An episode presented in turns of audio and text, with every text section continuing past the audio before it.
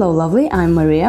And my name is Rory, and we are the hosts of the IELTS Speaking for Success podcast, the podcast that aims to help you improve your speaking skills as well as your listening skills along the way. We started this podcast to give you a look at how an educated and experienced native speaker would answer some of the most common IELTS speaking questions.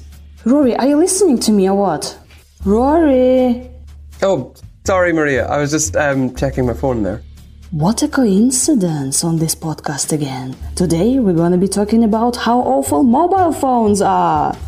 Yes, dear listener, in speaking part 3, they can ask you questions about mobile phones. Actually, they can ask you questions about mobile phones in speaking part 1, but today Rory is going to answer some questions from speaking part 3. I'm going to rant about mobile phones. Rory, do you think we should set up laws and regulations on the use of mobile phones? Um, well, on the face of it, it seems like a good idea given the negative effects they sometimes have. Um, but I'm not sure it's something that you could legislate for very well, given how, well, they're pretty much endemic at this stage. So um, it's probably easier to work around the problem to try and solve it. Um, so, with that in mind, it's maybe better that parents or people, uh, sorry, guardians are encouraged to take control of the situation and educate their kids about how to use mobile phones effectively. Do you think children should have mobile phones? Um, no, I'm not a parent, but when I am, I'm, I'm not going to let them, um, I'm not going to let my children have mobile phones, at least not for the first few years of their lives. I think it's a real barrier to the enjoyment of being a child. Um, and parents should be really careful about letting their kids use them. I think child locks um, and sort of other protective mechanisms like that are a great idea for um, young people in particular, just because it protects them from doing something stupid or um, ill advised, because young people don't know what they're doing on the internet or with mobile phones, and they could get themselves into serious trouble. So it's important their parents um, educate them as much as possible about how to use them sensibly first. In your opinion, at what age should we give a cell phone to a child? Well, given how some people behave when they're using them, maybe no one should be allowed to have them ever. Um, but if if I think about it seriously, in general, probably like the mid to late teens when you start beginning to act like a responsible adult. Um, but still with some supervision and education about how to use them properly. But I don't really agree with this idea of parents giving phones to children who are um, who are five or six years old. I don't see the point in that. You have a mobile phone to get in touch with people, but you who do you need to get in touch with when you're six years old? Your parents should be looking after you. No, you need to browse the internet, you need to play games. Come on. You need to be enjoying your childhood outdoors. Why do some people dislike using text messages? Um, well, I think for some people it's hard for them to articulate their thoughts in writing. So I think they opt for voice messages and calls instead because that's easier for them. Um, it can be annoying sometimes because it's a lot more demanding on the time of the person who's getting the call or the voice message. But, uh, you know, if you want to get your message across clearly and that's the priority, then maybe this is a good idea for them. Why do some people prefer texting as compared to phone calls? Like we never phone, we never call each other. You know, we just text. Well, I, I suppose for the opposite reasons of what I just said. Um, if we think about texting, it's it's easier to put a small text message together. It's shorter. It's usually self-contained, and people who you're sending text to can control the intrusion into their life and time more easily. So I think it's probably better if you're someone who values your time and using it effectively. You know, there's usually no need to answer a text message immediately, whereas if it's a call, then you do need to answer immediately. Do you think modern technology has any negative influence on communication? Oh, definitely. Um, for example, like it removes body language and um, nuance from the equation um, in some ways that can probably lead to confusion um, if you don't communicate very well. And then um, some people feel a lot freer to express their opinions and say things which they would never say in real life, which can be quite disappointing and hurtful. Um, although, I suppose, since it's um, usually through technology, it's easier to get over than if someone was saying horrible things to you in person. Um, so, with those two examples in mind, there are definitely some downsides to this for sure. What do you think are some of the main differences between written communication and spoken communication?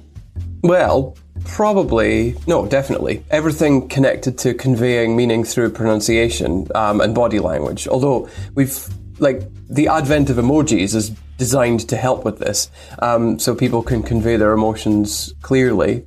Um, but it's still there's still a bit of a barrier to overcome in that sense. Um, the structure of written and spoken communication is um, actually quite different um, now that I think about it. You, for example, you repeat yourself more when you speak. Um, you use different expressions. Some vocabulary is different. You use more slang and colloquial terms when you're speaking as opposed to when you're writing.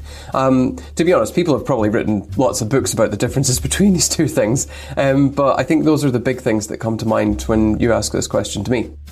Rory, what about the future of mobile phones? What will happen in the future? Will um, babies be using mobile phones or they'll disappear like dinosaurs? Well, well, I think we'll probably always need some kind of mobile communication device. Um, whether it'll be a mobile phone that you can hold in your hand or not is probably not the case. I imagine like 50 years down the line, we'll probably have something different, maybe something that's even integrated with our bodies, to be honest. And there are um, lots of discussions around that. Um, I think it'd be quite cool though. I mean, you could carry it around more effectively, but as long as you only get it at a responsible age where you know what you're doing with it. Rory, thank you so much for your answers. No problem. Okay, first of all, let's clarify the difference between speaking part 1, speaking part 2, and speaking part 3 questions. So, what's the major difference between speaking part 3 and the other parts? Well, speaking part 1 is about answering questions about topics which are sort of everyday and you can give answers which are personal to yourself. However, um, if we talk about um, speaking part three, um, the questions are designed to be more general and should be discussed in more general terms. You could give personal examples, but it's also uh, a good idea to refer to the world in general in speaking part three because it's supposed to be a discussion. Absolutely. So speak more generally and. Uh air out your opinion about other people, right? So, like, I reckon that most people blah blah blah, but some people blah blah blah, rather than as for me, I enjoy ta ta ta, yeah? Because speaking part one is about you, speaking part two is about you, but speaking part three, as Rory has just said, it's uh, about more general topics. I would point out, though, that one of the answers I gave, or a couple of them, were couched in my personal opinion, but then I used my personal opinion as a starting point and then branched out into more general topics. So I talked about my children um, and I talked about my opinion about people, but then I said, and then we think about the world in general, for example. Yes. So you can start that way, but you should always try and keep it as broad as possible. Rory, when you talked about mobile phones, you mentioned this phrase on the face of it. On the face? Whose face? um, it's just another way of saying when you think about something at first. Although um, phrases like at first are a bit more mechanical when we talk about this. Um, so here on the face of it is, first of all, less common. It's more idiomatic, so it'll get you a higher score for your vocabulary. Um, and second of all, uh, sorry, third of all, it sounds more natural. Give us an example. Um, yeah, on the face of it, um, everybody having a mobile phone seems like a good idea, but that's just at first, and then we think about it more clearly. When I asked you about laws and regulations, you've used a verb to legislate. Yeah, to legislate is just like to make laws for something. Um, you usually legislate for, in favor of, or legislate against something. Um, but you know, you can use just the words to legislate as well, um, meaning to create a law. You've also said that mobile phones are now endemic.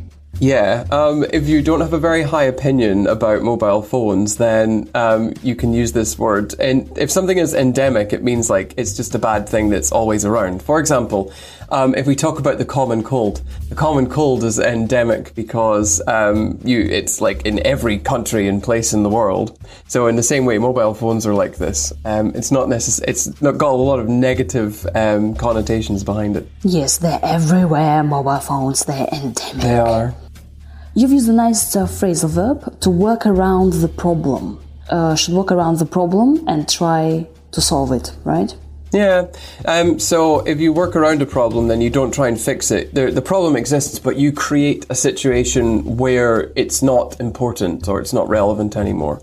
So, for example, um, if the Wi Fi in my apartment doesn't work, then I work around the problem by using 4G and turning on the hotspot on my phone. So I haven't fixed the Wi Fi, I just created um, an alternative thing for me to use.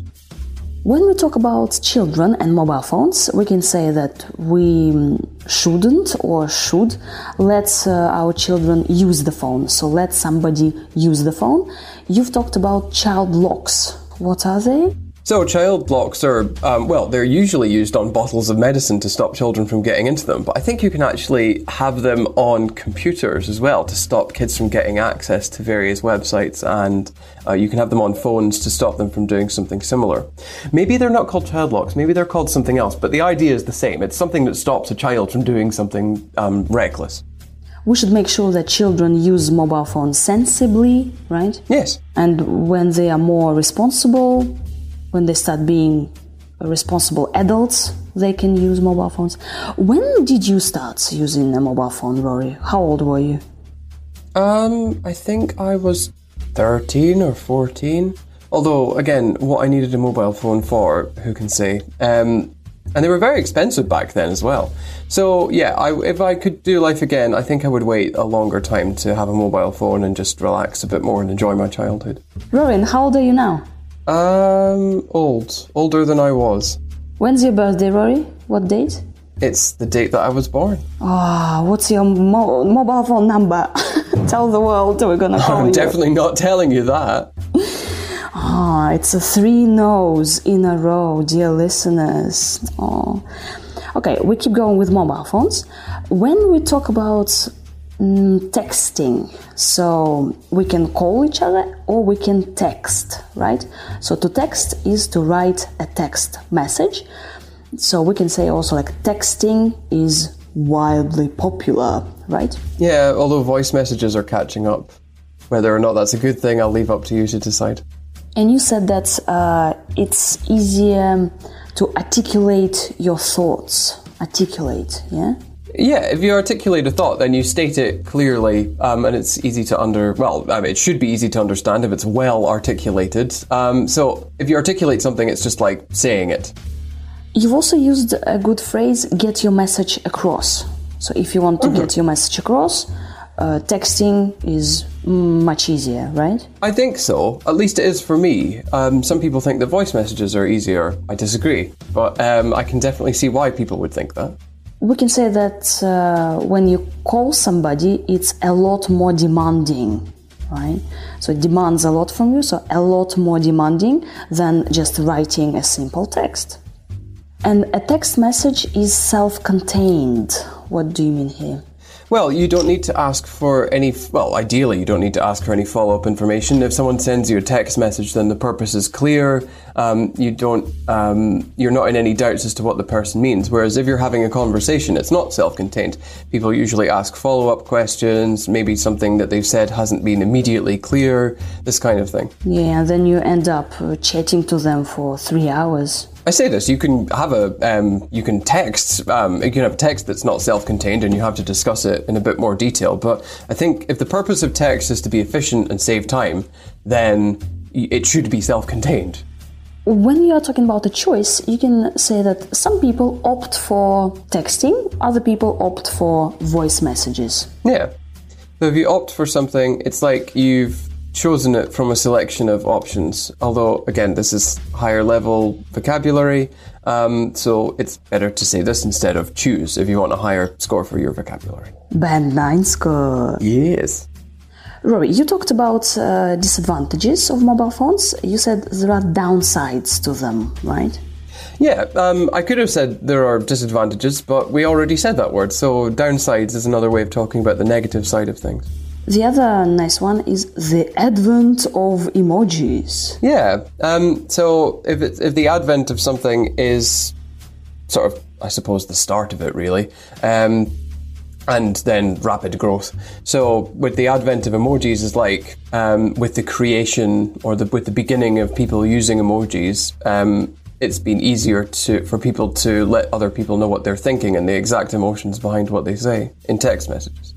You talked about spoken communication mm-hmm. and you said that we convey meaning through pronunciation and body language. So, convey meaning. Yeah, if you convey meaning, then it's just, um, well, how you transfer the meaning from inside your head to the other person. So, we don't say this though, um, we don't transfer meaning, we convey meaning. Um, and we convey meaning through speech or through text, for example.